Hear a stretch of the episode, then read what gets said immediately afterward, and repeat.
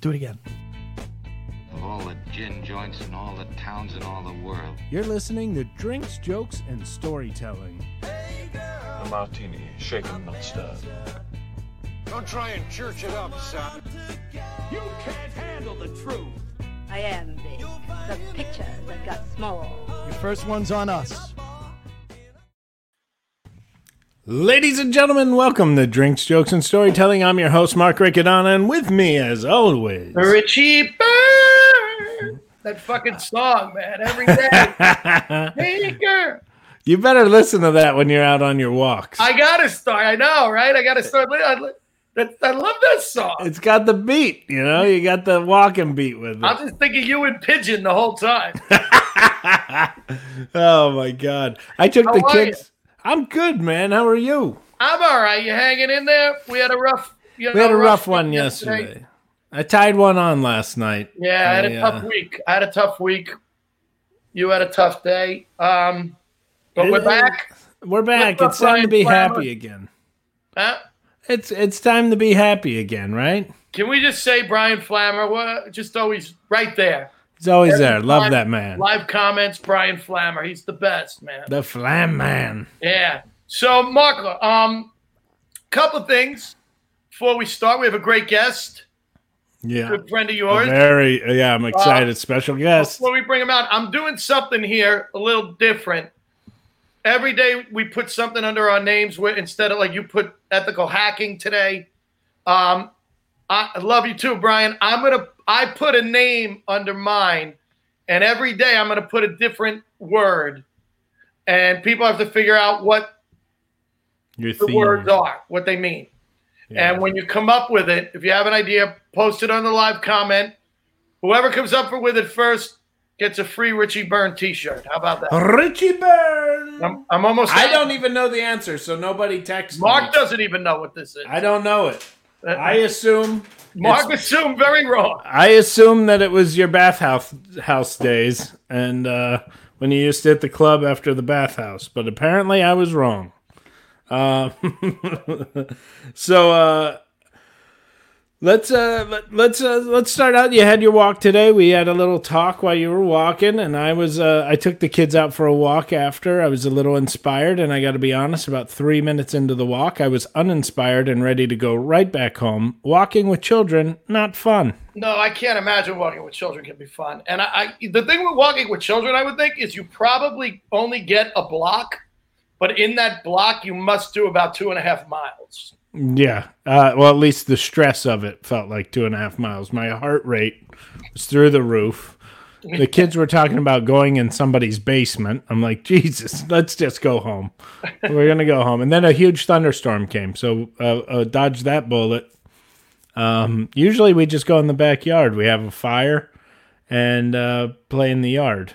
You know, we have Well, a nice private yard. Yeah, well, I mean, that, you know, I have a little fireplace in my backyard. I have not taken advantage of it, and I should. You got I, it, I love doing it. You know, Uh, uh, I just haven't. I mean, I haven't taken advantage of it since all this went down. You know. Yeah. Um, tr- I cleaned out my shed. That was a, a really big deal. I have to do my garage. That's yeah.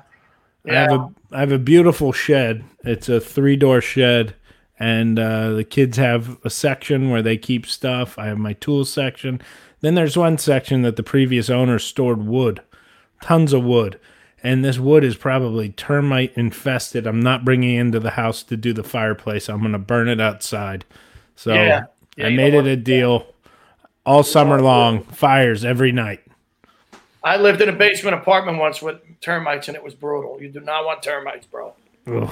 Um, so we're doing a little something called topic of the day, Yeah. and I sent it to you. I used this as my joke of the day. I didn't even have to write a joke. No joke written. I I mean, just put this article from the post that I saw. Thank God that the New York Post already wrote the joke for you. Yes, they did, and it, it's about, and I'm sure a lot of people have seen this.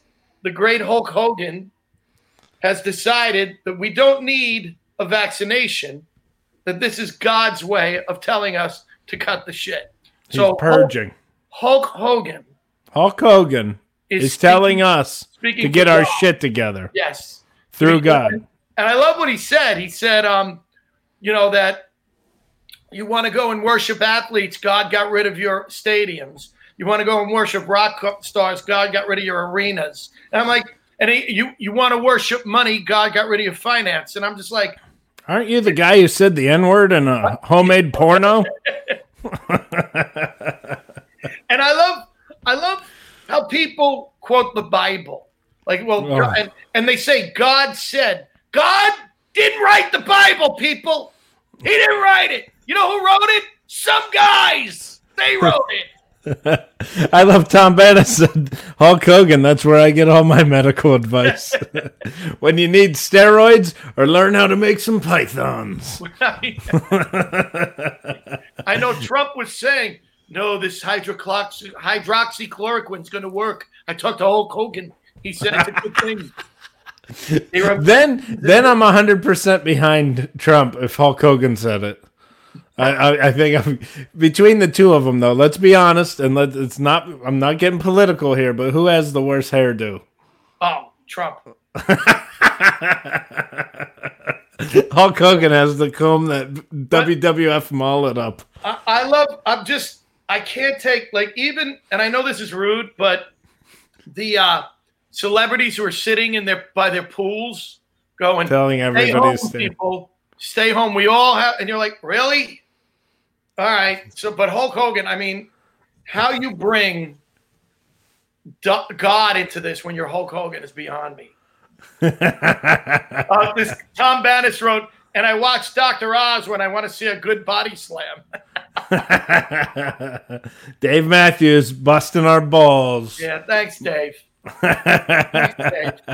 All right, well, let's get going here. All right, uh, we got a special. excited. We got a very special guest. Uh, I'm so excited. I met this man um, with uh, doing John Fugelsang's podcast. I've known about him from way beyond that. We have a mutual friend that uh, Ronnie actually grew up with. Um, I'm so excited. Amazing actor, an amazing writer, amazing director. Um, ladies and gentlemen, Ronnie Marmo. Ronnie Marmo is in the house. How about that for an introduction? I love What's going on? Feelings I lo- Dude, you got the best hair ever. Look at the hair. I'm I'm like the Italian Bob Ross over here. Ross, I just need a little paintbrush. I don't know what's happening. Listen, I, There's a lot of there's a lot of Generation Z listening and going, "Who the hell's Bob Ross?" Looking for an underground uh, uh, prohibition haircut right now. You know what I mean? I'm looking for a snip easy. How about that? Oh, Who's the Yankee? What's the Yankee in the back? Who Oh, is- this is great. This was one of my great nights of my life. That's uh, signed by Joe Torre and Reggie Jackson. nice. What? This was six at Fenway Park. The night that the night after Pedro threw uh, Don Zimmer to the ground. Remember all that? Yes, yeah. I, I was there the next night. The next night was a rain out. So then I was there the next night, and this was game six. And I ended up beating all the Yankees that night. Uh, Wow. we lost three to two. And honestly, I was never more relieved because I thought I was going to get whacked in the stadium. I was the only one there. Me and Brian Austin Green is one of my best buddies. He and I went, and he had a little Yankee emblem on his shirt, like a little sissy over here, like nobody could even see it, like a like a speck. I wore my jersey, and I almost got killed that night. One of the scariest nights of my life. yeah, you're you're a monster. Yeah, and I got a nice hot dog stain, ketchup stain right here. Tell people it's blood. No, I, I Fuck it. Tell them it's blood. It was one of the scariest nights of my life. It was 3 1 in the eighth, and Ruben Sierra got up for the Yankees and hit a solo home run. And I turned to Brian. I said, We got to get out of here. I got really nervous. Like, it was Yeah. dope. So they wanted to kill us. They Yeah, to I bet. us. I bet. And I met Reggie, who was the meanest fucking jerk I've ever met in my life. I- you never hear a good thing about Reggie from What a jerk he was. Oh my God. It's a great story. I don't think we have time for, it, but another time I'll give it to you. But he was really, a, it was a crazy night, man. You know, I um years ago, um, that show, The Bronx is Burning, the movie, the doc that was on. Uh, Oh, great. Yeah, but the Bronx is burning. yeah, and um, I happened to do a show at Yogi's um, museum, Yep. and he had all. It was a charity event, so Graig Nettles was there, and there- everybody. I mean, everybody was there, but but Graig Nettles was there, and Nettles was my idol when I was a kid. Sure. So I'm talking to Nettles, and that move that uh miniseries had just been out, and Reggie had just been on FAN talking about how it was revisionist history, that that wasn't really the because Reggie doesn't come off good in that movie No, or the book. or his life. He doesn't come off good in life. No, and so I'm saying the Nettles, I'm at the bar with Nettles, and I go, "Hey, you know, Reggie said that that movie wasn't really true. Do, do you agree with that?" And Nettles goes, "Considering I was the advisor on the movie." The night the night I met Reggie, the, the short version is he literally I said, Reggie, autograph? And there's a whole bunch that led up to that. And he goes, No autographs. And he walks by me. And I go, I lost my mind. He gets he was about to get on the bus. I go, Reggie, Reggie. He turns around, I said, Look at me. And he, he looks at me and I go, I said, I said, when a man uh, no, I go, I go, uh, I, I, I, I bought your candy bars, Reggie. You're the reason I watch baseball. And he goes, Get over here, you little motherfucker. Get over here, right? I'm like this, like a fucking 12 year old. And he starts poking me. Starts going, If a man doesn't want to sign an autograph, he doesn't have to sign an autograph. Are you serious? And I go, Reggie, I'm a grown man. I'm not some fucking kid. You're the reason I watch baseball. Now sign my fucking shirt. he goes, Love it. goes like that, and he goes, "You're fucking nuts." I go, "Yeah, I know." I'll sign it, but I don't mean it. Because Nettles, Nettles even said to me, he, go, I, he goes, "It wasn't." He goes, "It wasn't blown out of proportion. We held back." Oh, I'm Yeah. sure. And- I'm and- sure. And he said, he goes, everyone thought that Reggie and Thurman hated each other. He goes, they really didn't hate each other. He goes, I couldn't stand Reggie. But he, he was like really funny. So wanna hear a that's great story.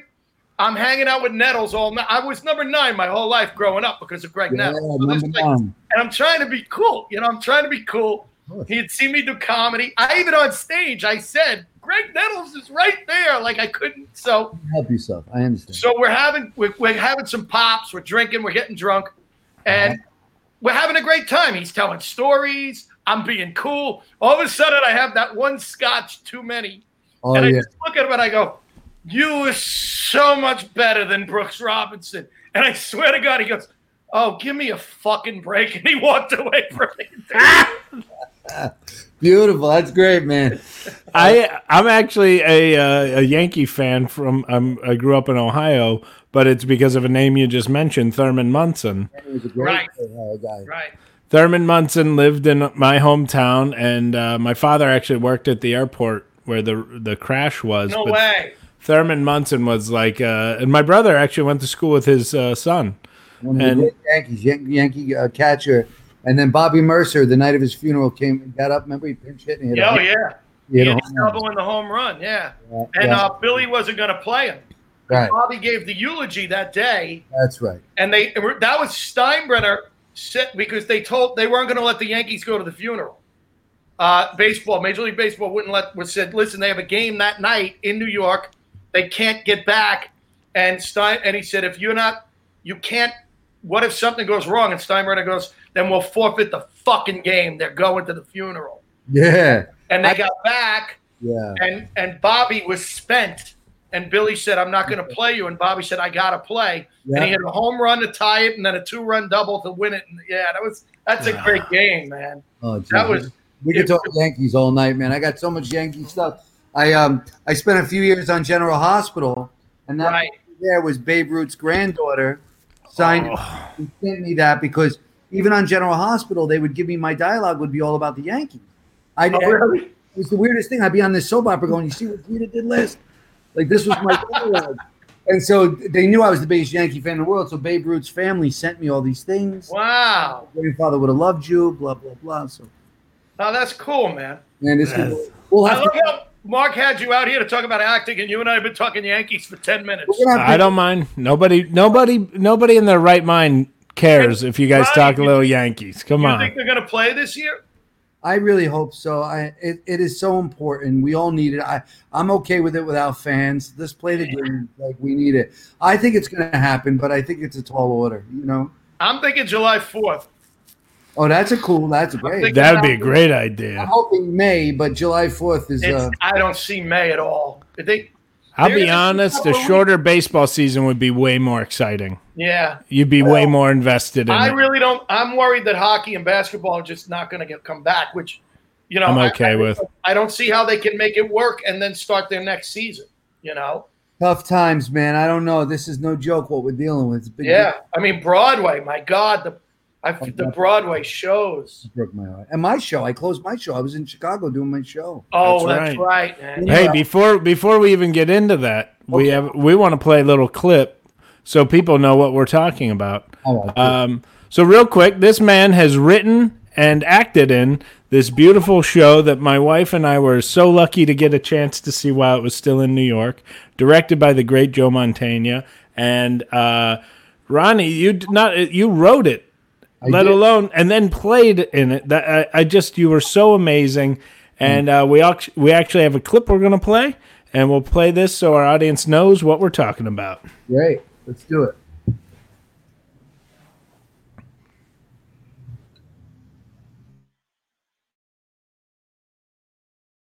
How many people in this club tonight have ever used the word? Come on, raise your hands. Don't be shy. Let's get really honest with each other.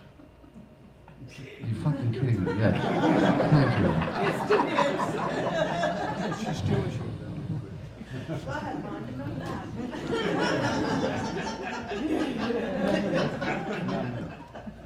You, sir. Have you ever had your blah blah? Listen, it's a, it's a simple yes or no answer. But remember, it's illegal to say it and illegal to do it within the city limits of San Francisco. Okay, from a show of hands, how many men in this room have ever had their blah blah? Come on, put them up. Okay, keep them up there second. Keep them up. You poor son of a bitch, really. Keep him up. Well, maybe he's with his daughter. That's what he's like.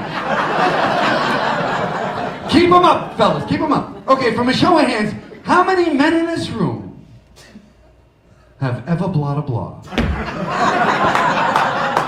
Somebody's not telling the truth. Oh, one guy's telling the truth. Not a boy.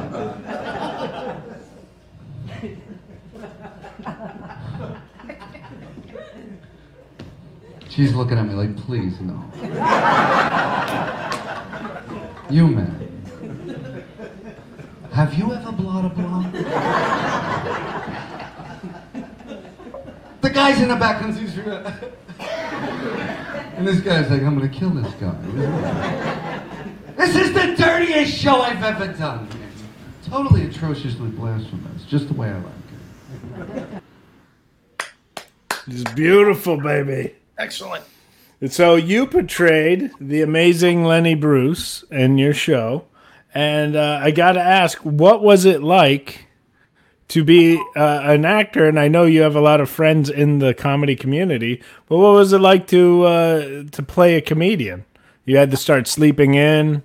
You had to start uh, staying out later. Working a lot less. I had to get a lot more depressed. Yeah. Yeah. A Yes. miserable bastard.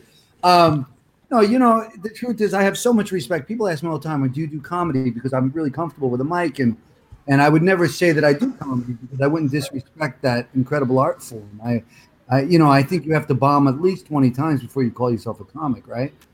So, or, or more, something like that, right? So, so uh, what was it like? It was. Uh, I've always been pretty comfortable with a mic, but it was very challenging and scary because I want I want to be authentic. I want people who come to see it. The comics are Lenny Bruce friends and people who believe in what he did, and the comics are the ones that I'm doing the story for, not for the other people. So I want them to go, "Ah, you're a comic," you know. So, Yeah.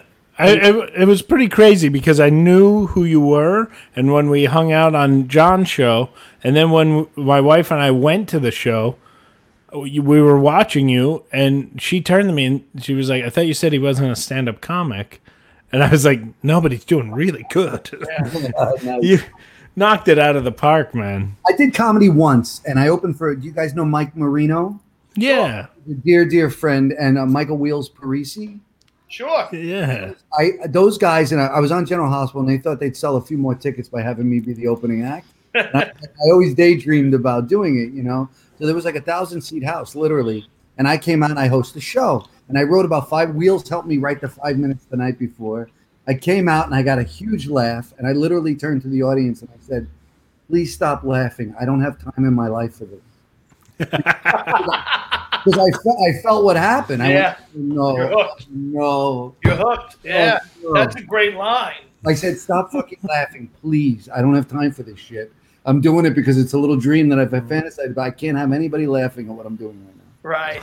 now. So- Right. What What are you drinking there, Ronnie? oh, I'm Yeah, drinking, the way we start every that, show. Mark. I'm drinking a very masculine hot cup of cinnamon tea, Okay. and I had a Ooh. little, little honey I've been squirting in here. All right. It's seen better days. All I right. love a little hot tea. I, I'm, a, I'm a tea guy. I, uh, I this is what I drink. I like tea. What am I going to tell you? Person or? No, No, that's great. Richie, what are you drinking? I went another way tonight. I I, I went sweet, I, like the honey. I went with a little rum and coke, Marcus. Oh, look at you. What kind of rum are you drinking? Bacardi, Bacardi coconut. Because Bacardi coconut. Because yeah, you don't hung out at the limelight, so oh. That's He not. almost spit right on the computer. don't don't worry, Richie. You don't have the most feminine feminine drink. Neither you or Ronnie. I am drinking white girl drunk. I'm There getting white girl drunk tonight There with it some is. truly hard lemonade. Wifey's gonna get the second base tonight. oh yeah, she's gonna get to fill these jugs. Oh my! wow. Ronnie, you're from Brooklyn? Uh, originally, I was born uh, in Brooklyn, lived there only till I was six. Then I moved to uh, Central Jersey, Woodbridge. Oh, Uh, okay. But my grandparents and everybody stayed in Brooklyn, so we were there every weekend. So I claim both. But if I were you in Jersey? uh, Woodbridge, Oh, I, I grew up in Staten Island. you did. Oh, I lived Yeah. in I lived in Huguenot for a year. Did you really? When I was eighteen, I wanted to get my own apartment, and I moved to Huguenot on Kramer Avenue. There, I had Sure, this. I know Kramer. We moved. Uh, we moved up on the top of this house, and uh, yeah, I'm a Staten Island guy. I took my little cousin to her tot to the Tottenville prom.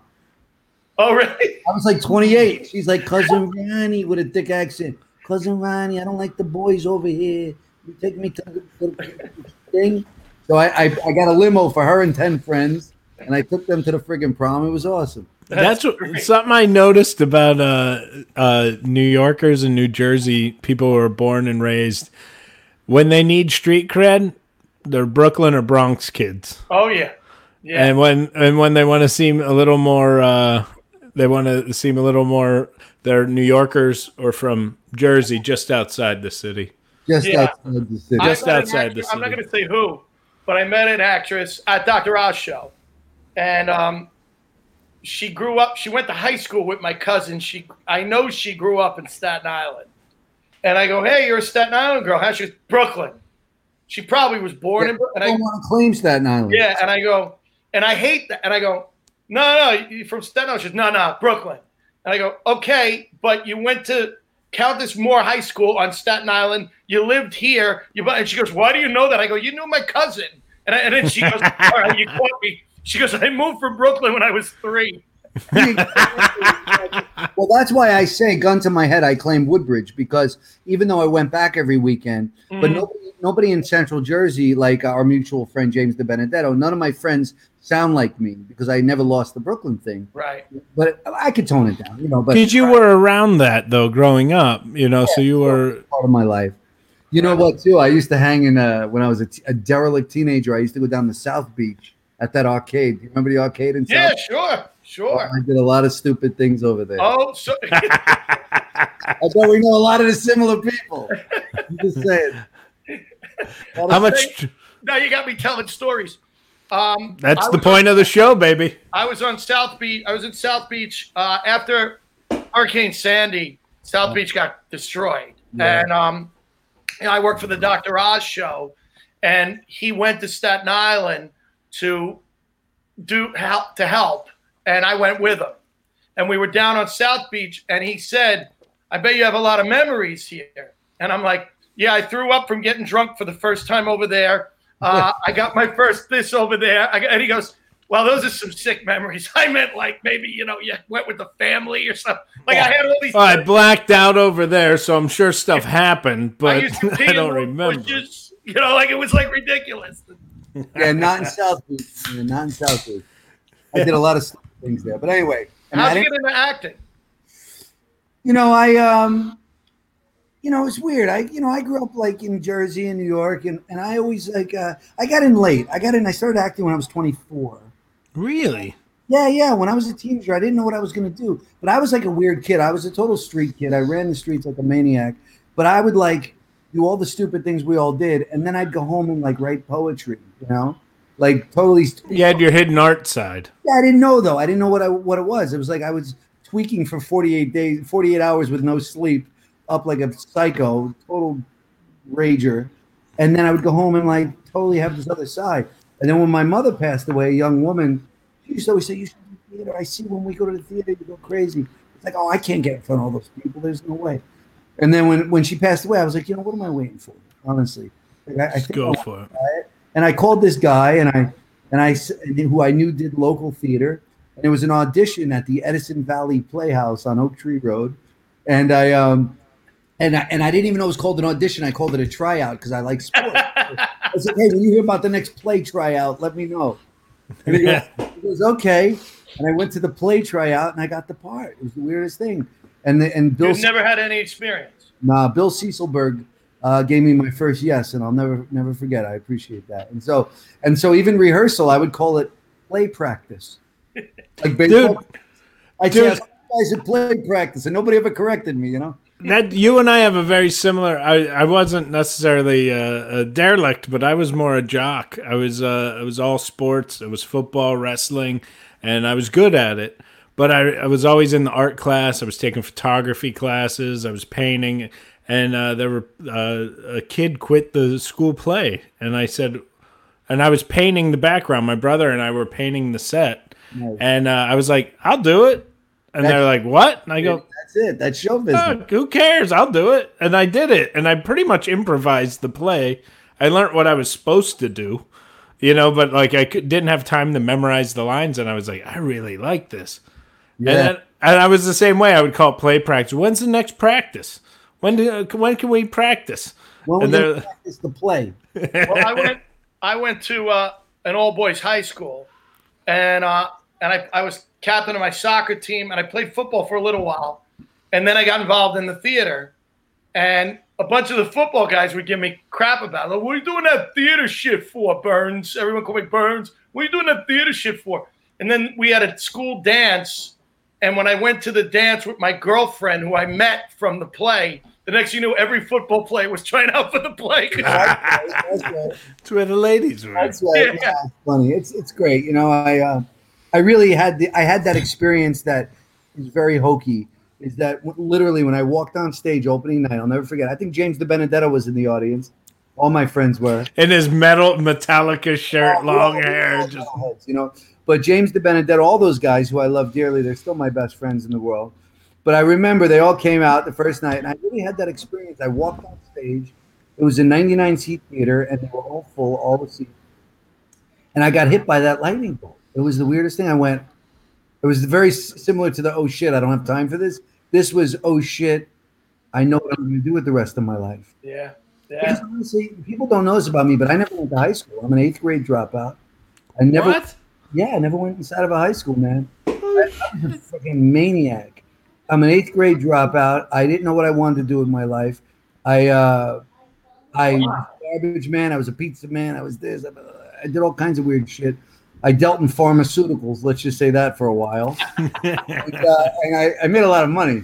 Uh, and then when this happened, I found the thing. I went, "Oh my god, this is it." I don't know how I'm gonna get to do this forever, but but I know I'm. I found it. I found the thing that has never made me happier and never made me. Uh, you know, I just found it. So that that happened. It was that moment. I was like, "Oh man." That's great, man. You know, That's some so people awesome. never find that. I know.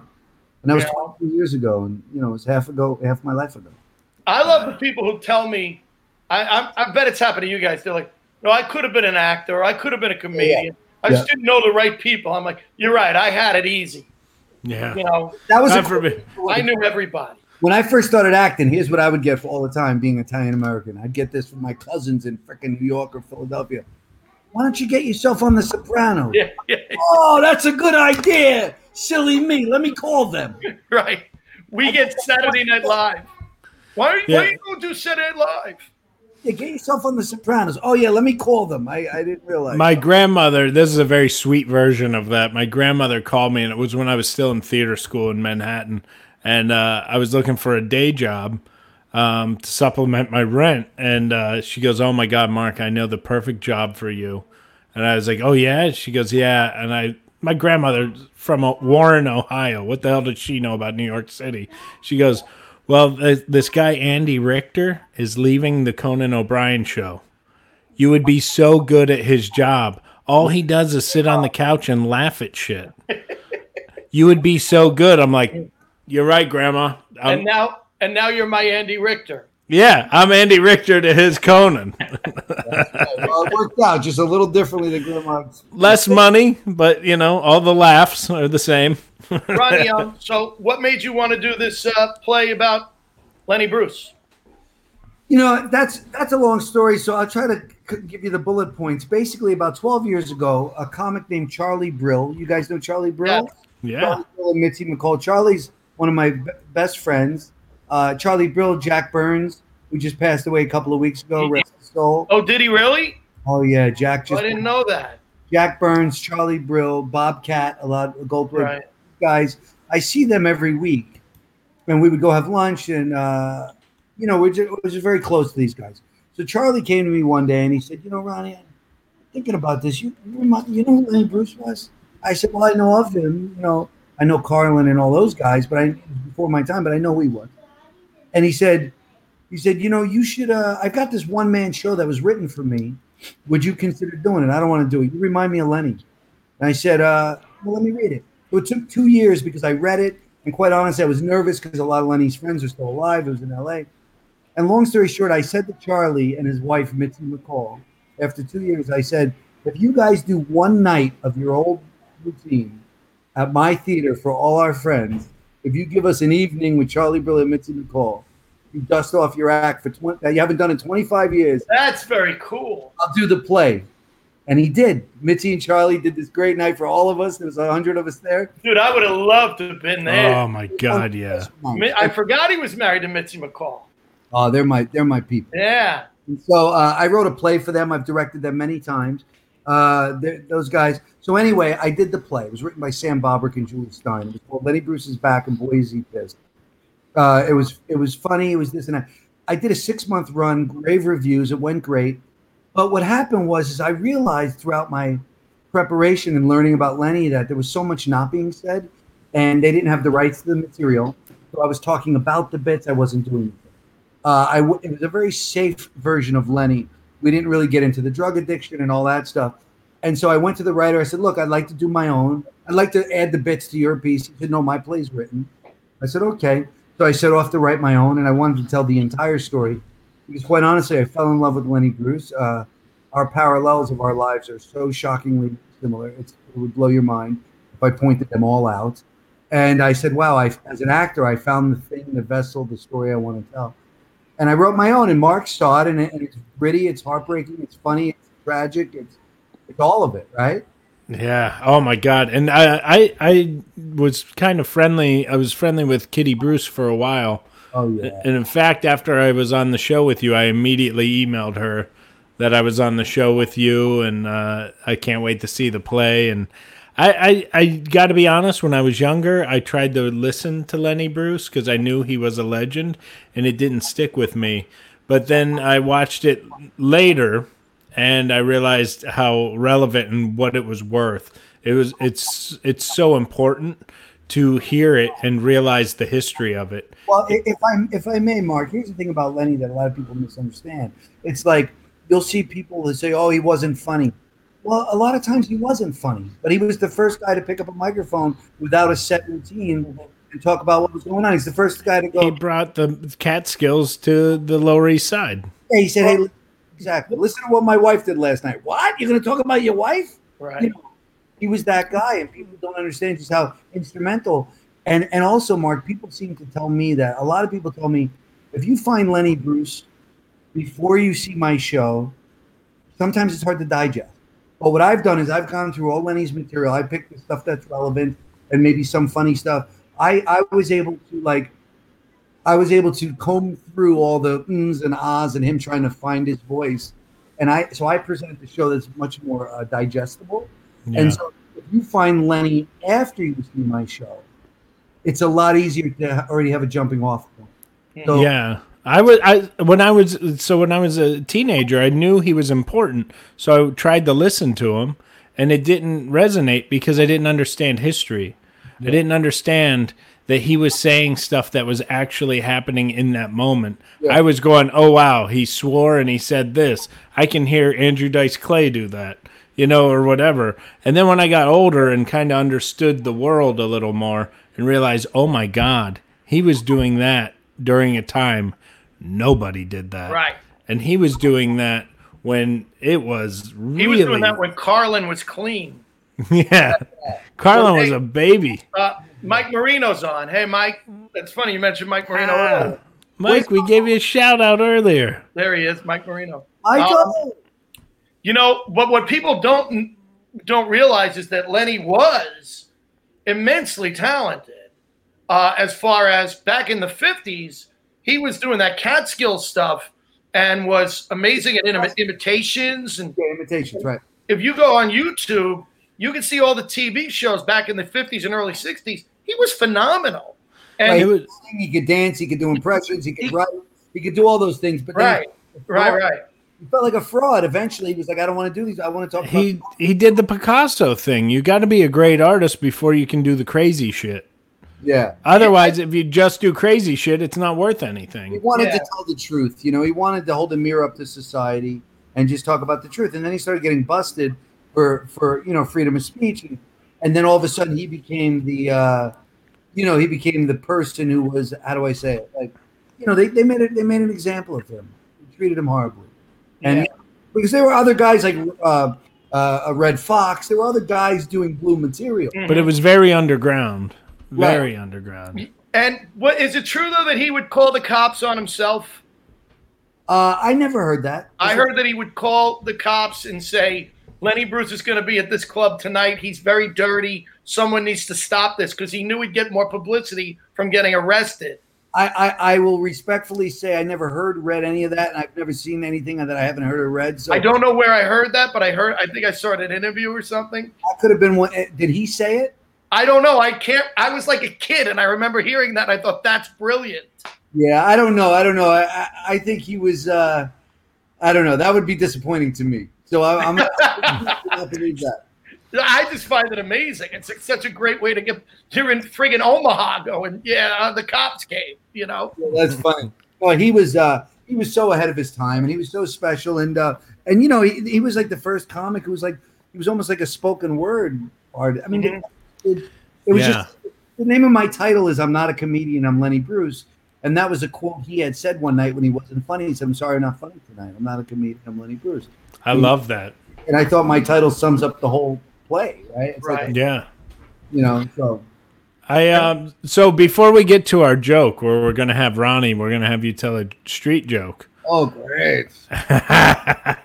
before we do that, we have another clip we'd like to show. Uh, this one's titled "Mud," and here it comes. Sorry, I uh, I didn't warn the guys up top that we were gonna do that.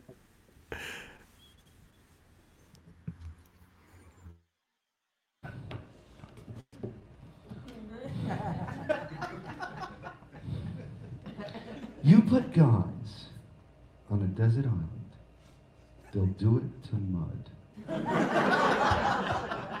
what? Like you, you, you caught your husband with mud, you were somehow able to get overseas, you know? Mud! Don't talk to me, that's all! You piece of shit! Go with your mud, have fun! You want dinner? Get your mud to make dinner for you, that's all. No, you can't get angry them, you know. You can't want to leave for just that. At all.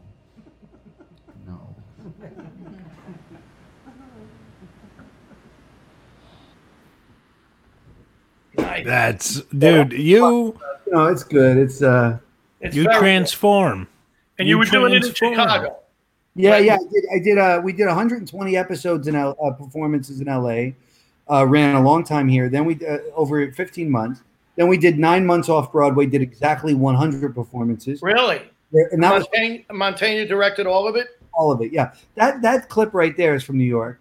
which Mark saw that production, and then Yeah. and then the next uh, we've been in Chicago now for about five months, did 85 performances, and I was doing performances the weekend of March 15th, one of the last shows left in Chicago, and I wanted people to. I was there anyway. I said I'll do the show if you want to show up. I said general admission, sit where you want. We only sold a quarter of the house. Uh, and so it's a 200 seat house. We didn't sell more than 40 tickets. People spread out, and I did four performances over the weekend and then packed it up March 15th. Did 85 in Chicago, and I fully intend on going back to doing, uh, you know, uh, I want to do at least 15 more. I'm going to get to 100 if it kills me. And Chicago really embraced the show, and they love it. And, and we're currently setting up a national tour of the play. And can I say? I, you know, I'm so I'm just I did 305 performances, and uh, I'm just getting started. Isn't that wacky to feel that way? Right. No, I understand. So I, Dude, that's like comedy. I uh, real quick, I want uh, first I want to get you to tell a, a street joke. I, I You want like a joke, like a story joke, or like a joke joke? a joke joke. We always tell a joke joke during our show. You have one. I got clean, I got dirty. What are you looking for? Let's go dirty. You're playing Lenny Bruce. Funny. You gotta Yeah. go dirty. Uh, well, I got, I got. Um, uh, all right. So, what do you, what do you get it when you, uh, what do you get when you, uh, when you, uh, you put a, uh, uh, how, how's this joke go? What do you get when you cross a genius with a hooker? What's that? A fucking know-it-all. How's that? How's that? I love it. I got, I got, I, I got a thousand. You want, you want me to, to tell? I love jokes, man. What do you do when a comedian comes to your front door? what? Take the pizza and give him a twenty. Yeah, or an actor, or a. Yeah, yeah, yeah, yeah. Fill in the fucking- Usually it's a bass player, but I wanted to make it a comedian. I like it. I like it. what do you call a beautiful woman on the arm of a of a comedian? What? A tattoo. Ah, hysterical. Why do Italian men grow mustaches? What's that? What? So they can look like their mothers. Why do Italian men wear gold chains? What's that? So they know where to stop shaving. Guilty. Terrible Jewish joke, which I'm not going to tell because my friend's Jewish. She goes, "Don't tell it, you jerk." it's really not even nice. Your, your, your show, they'll shut it down if I tell. All right, we'll we'll switch back. We'll switch gears back to the show. Um, I I do have a question. I wanted to ask you when you were with uh, uh, Joe. I actually we have a photo. Let's put the photo up of the night uh, Angie and I came to see you at the show. And there's the beautiful Rhonda Handsome. Rhonda! Oh, Rhonda. Yeah, she randomly was sitting next to me. Um, sitting right next to me. There we all are. What a great show. What a terrific night. And what what was the theater it was in? That was at the Box Theater. It's a, it's down in the East Village. It's called the Box. It's not a traditional theater. No, it was it was amazing. Um, so we had the we went to order. You know, you, they have food and drinks and all that stuff at your table, and so uh, I wasn't listening well because I was just so excited for live theater. When the lady came out and took our order, I I said, "Well, we'll have a wine. We'll have wine." And then she goes, she said, "What kind of wine?" I go, "Yeah, yeah, just two of them, please, so you don't have to come back during the show." So we'll each take two. She brings out two bottles of wine. I was like, "Oops." No, I remember you when you left. You looked like you had two bottles to yourself. it was, yeah. I was worried about you for the next 24 hours. I said, "Oh, he's shot." This guy ain't making it home. Thank God I had Angie to drive me home. I, I do remember that. I didn't. We didn't plan that. I, I thought I was getting two glasses, So, Mark, you had four bottles of wine at your table? uh, two bottles. Oh, I thought you said two bottles each. Oh no, no, it was. Uh, I was being Oh, obnoxious. oh, oh. he was You just pointing out that I didn't hold it well. So, what did Angie drink? Nothing. She had water. we enjoyed that show so much, and Joe was the nicest guy on the planet. Mantegna was there that night. Yeah. Yeah, and he actually, um, him and my wife got along so well because they started talking about the armed services um, and all the stuff Joe does. My, my father-in-law is a uh, he's a veteran, uh, Purple Heart veteran of Vietnam, and uh, they started just chatting away about uh, all the stuff he does. I want to know how did you get to uh, a? I understand you guys are friends, but how did you get him to direct this play? Yeah. Like You know, you're not. Go ahead. You're not, you're not doing like a revival of some. You're going, hey Joe, will you do a play I wrote?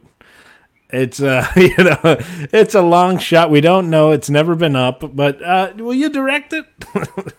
Here's what happened. Uh, Joe Mantegna. So this this is for any young actors or comics who are who are watching who uh, think this can't happen you. It can. Um, I'm I'm living proof.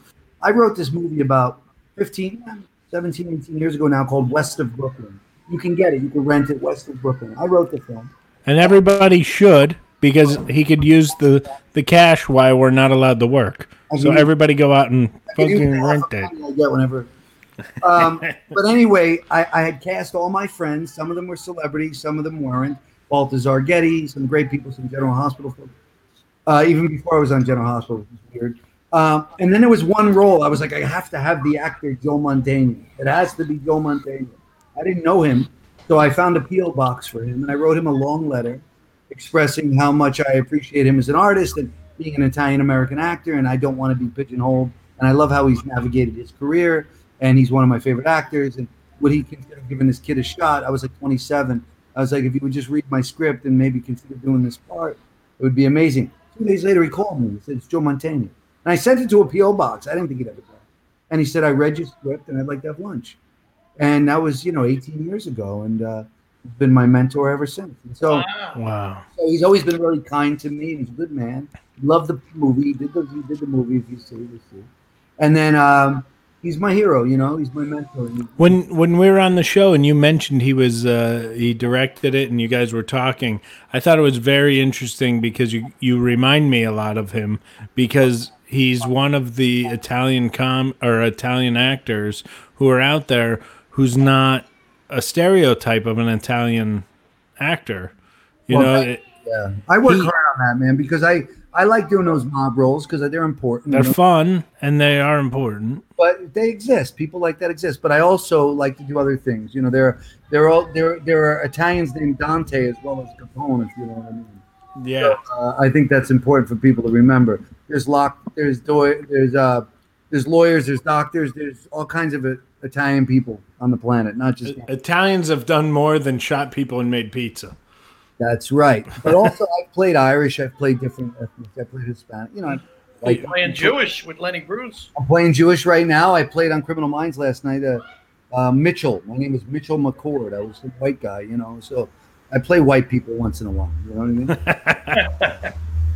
So, um, do you have? I know everything's on hold, everything's screwed up, but when we get out of this, are you going right back to the show and getting it back up in Chicago, or what's know- the plan? yeah. I mean, you saw the show, and and it's so it's so it takes so much. I can't wait for you to see. It takes so much out of you, and it's so.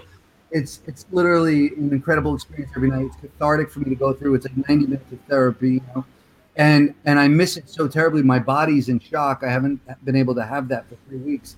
Kind of losing my mind. And so my intention is to go right back to Chicago and finish what I started. And then we're setting up a national tour. We're going to do the show all over the country. And uh, so I will. I, I left the set where it is. My dressing room is full. My underwear and socks are sitting in my dressing room in Chicago, and I, I got to get myself back there. So I'll do, I'm going to do it. Yeah. Chicago's really embraced the play, and I, I feel like we were just getting started, quite honestly. yeah, I feel like we're just getting started here. I know we're we're we're almost at fifty, and I gotta tell. Oh, there's my wife, oh, Angie. Hi. She just tell you that? What's that? Did she have to type it? Couldn't she just tell you that the show was incredible? Well, I think she right she there. she just wanted the compliment there, Richie. Relax, Okay. You have to go. relax, Richie. You're not the only woman in my life. I used to be, damn it. I, uh, I'm, yeah, d- I mean, if you guys have to go, we could go. I, I could hang a few more minutes. I don't know what how long you're supposed to do this. Well, Yeah, I mean, I- we we've gone a little long, but I, it's so interesting. I, I have a hard time saying we need to wrap, but uh, yeah, let's let's uh, let's No, ask when a couple more questions. get- And Ronnie, if you have anything you I want have to tell a us, question. When you um, you said you auditioned for that play, you got in the play. You were 24 years old. Mm-hmm. After you did the play, did you then say, I need to take classes, or did you just go right into the city? What did you do? You know, I had a really unorthodox uh, way of going about it. I think cl- acting class, I think, is very important. I also think it could be very dangerous. And here's what I here's what I mean.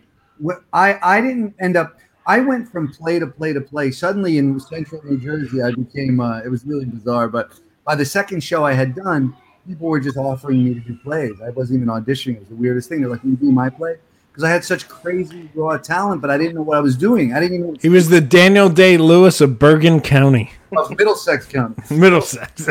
so what happened was about a year into doing community theater, I auditioned for um, Tony and Tina's wedding in Philadelphia, and I got the job. And uh, I was commuting every, you know, three days a week to Philadelphia to do Tony and Tina's wedding for thirty bucks a show, and I thought I had made it.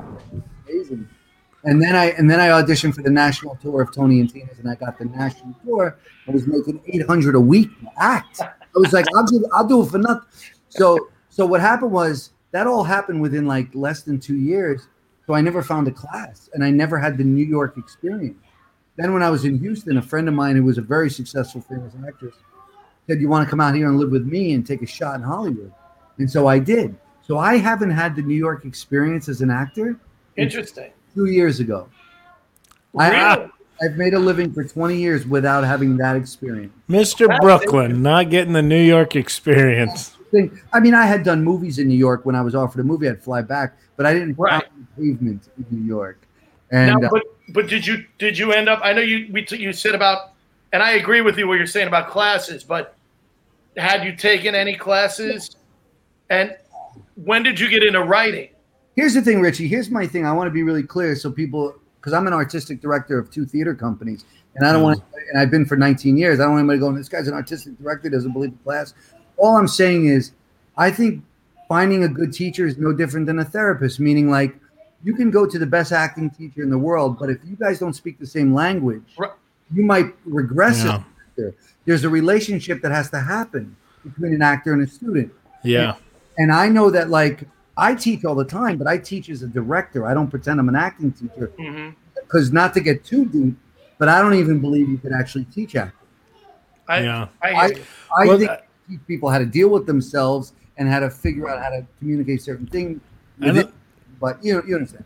I, a hundred percent agree with you. And I, I, the, the American Academy of Dramatic Arts, they had a theory that it was you learn every method, you learn every theory. That's my theory. Wring out the sponge, and whatever sticks with you, whatever's still the wet in the sponge, that's your method. That's your theory, and that's what that. you do. and and you can you can take from different methods. I know I did. Sure. Um, I saw, I think it was Martin Balsam, but I can't remember. It was one of those old school, old time actors, and he had the greatest line about acting class, acting school. He said, "You watch a baseball player get up to hit. None of them have the same stance, but the same goal is there, and that's such. You and you have to look. You can look at it that way with acting. That you know, whatever way you feel comfortable, that's the best way to go. Well, I, I teach a workshop from time to time, and I'm never in the same city long enough to have a weekly class, but I'll do like weekend intense workshops. And the name of my workshop is called Stop Fucking Acting. Because I don't like watching acting. Nobody oh, acting is the worst to watch. that shit. If you spot acting when I'm acting, please tell me, like, oh, I saw some acting. Because Right. nobody wants to see- see that, right? They want to see the truth. So it should be called living or reacting or something else. But Yeah. Don't you don't you think it's the hardest thing to explain to someone who doesn't understand acting though? Yeah. And how many acting classes have you been in? Because I have, where you go, oh my god, this person doesn't get it at all. Well, a lot of people, and that's the thing. It's so subjective, you know. I have friends who are making a huge living right now that I go, if this was about deserving or about preparation, Oh, it's the same in comedy. you know, it's like yeah, they would not be doing it. I mean, I have I have two or three friends that you know, very famous that I will not mention, that hit the lottery because they auditioned for the one thing that was perfect, For them, and they hit the lottery essentially because had they been pounding the pavement, they weren't good enough. And, and that's the thing about me as an actor. I, I try to be good enough or better than everybody else because I feel like at the end of the day, hopefully talent wins and performance wins out. You know? yeah, Yeah. I not- uh, the, one of the big things that woke me up on what acting is was um, when I think it was De Niro said that you don't cry in a scene. The the scene is you trying not to cry. Nobody not- cries on purpose. No, you try not to cry. That's more effective, you know. Once you cry, the moment's over, and everybody don't. You can't really attach to that. No, acting is really interesting. I, uh, like I said, it's reacting, and uh, you know, people ask me how long did you rehearse for Lenny? I said since I came out of my mother. That's how long I rehearsed. like, what do you mean? I bring everything all the time. I don't understand that question. You know. Ronnie, we're gonna wrap up here. I got to tell you right now, I absolutely loved today. I Ronnie. really enjoyed having you on. We're gonna put you backstage, but stay on if you can. Stay Everyone on. Don't- leave. don't Stay leave the studio. We're not done yet. All right, I Um, appreciate you guys both. Thank you for having me on. It's a What's big, the show? Say the show, Mark. Drinks, jokes, and No, no, no, storytelling. Ronnie oh, show. Ronnie oh show. Jesus! I don't know. I'm not Um, a comedian. I'm Lenny Bruce, directed by the great Joe Mantegna. In fact, if you go to Lenny Bruce um, on stage.com, you could go down a rabbit hole of all our, our reviews and great interviews. Okay. Lenny Bruce on stage.com. We can't wait for it to come. Listen, when it comes back, when this shit's over, We're all going. back on the show and, and, and we'll talk more about it. You were you were a great guest, man. Really. Can't wait to have you back. I'm happy to be here. I, I feel honored. Thank you. And that was drinks, jokes, and storytelling. Last call. Thanks for listening to Drinks, Jokes, and Storytelling.